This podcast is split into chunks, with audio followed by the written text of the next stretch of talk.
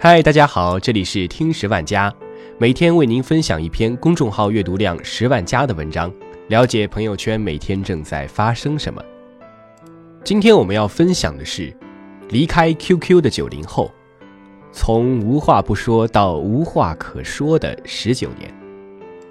今年朋友圈的第一波刷屏是我的18岁，对于很多90后来说，那已经是10年前的事情了。已经28岁的他们不得不重新登录自己的 QQ， 去翻当年18岁的照片，然后就有人发现连自己的 QQ 密码都记不得了。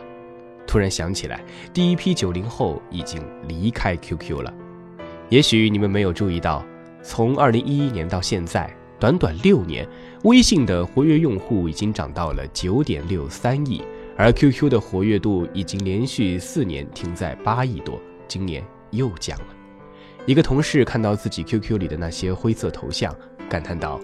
那时候想方设法偷跑去网吧，就为了登 QQ 聊天，待2个小时就能聊2个小时，现在也都加了微信，24小时有网，却不想聊了。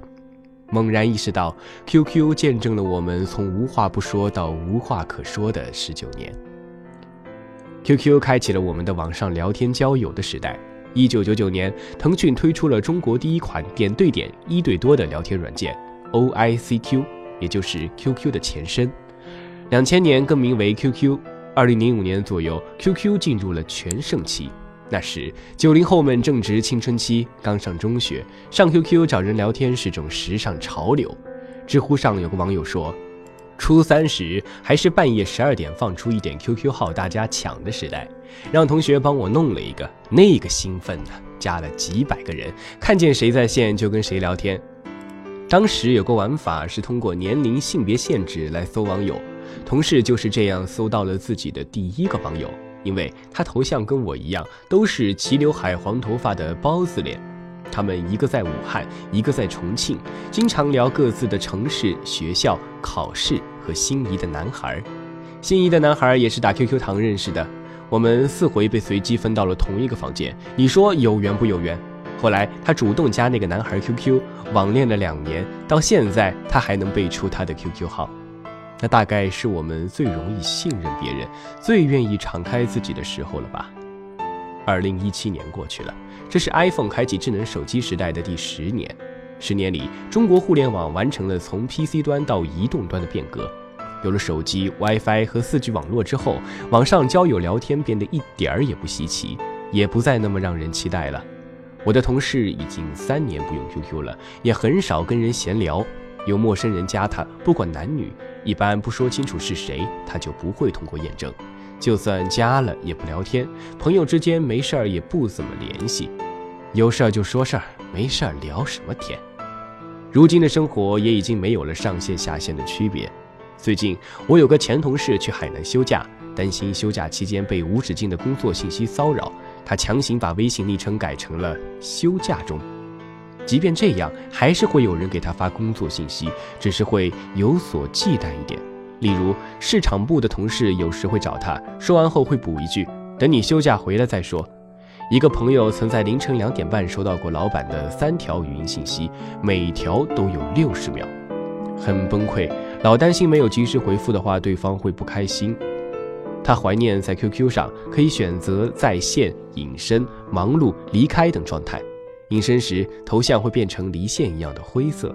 没空回复信息时，你可以把状态设置改为离开或忙碌，这时有人给你发信息会收到一条自动回复。自动回复也是可以设置的，当然也有人在打游戏时把自动回复设置成不是本人或者我在写作业，这些状态让 QQ 有很清晰的界限感。它们是一种表态，直接表明我现在能不能或者想不想回复你，不用勉强自己去寒暄或者迎合，这让聊天成为了一件有更多主动权和更少心理负担的事。而现在的通讯工具都不再有下线这回事了，给人感觉是你永远在线，永远 available。 QQ 让我们对自己的社交更有主动权，有控制感，你可以理直气壮地对某个人隐身，对另一个人隐身可见，你也可以理直气壮地好友分组。办公室的一个女孩说，那时候她有14个好友分组，好朋友们分一组，方便约玩；普通朋友一个组，不常联系；陌生人一个组，忙的时候可以不聊，闲的时候可以随便找一个聊；七大姑八大姨一个组，方便 QQ 空间限制访问。和很多人一样，他也有一个分组里只有一个特别的人，避免他淹没在茫茫的 QQ 头像里。那时候，朋友分圈层是一件理所当然的事情。大家还会比谁的 QQ 分组设计得更好看。他为了让自己的分组整体排版好看，还特地把有几个组的组名设置成了空白。现在我们从不轻易提到自己给谁分了组，这项功能也往往被隐藏得很深，看上去大部分好友都显得一样重要。朋友圈有分组可见，也会小心翼翼地不让人发觉。我们的社交变得有些被动，给更多人日常点赞留言，表示自己的关注，成为一种必要的礼仪。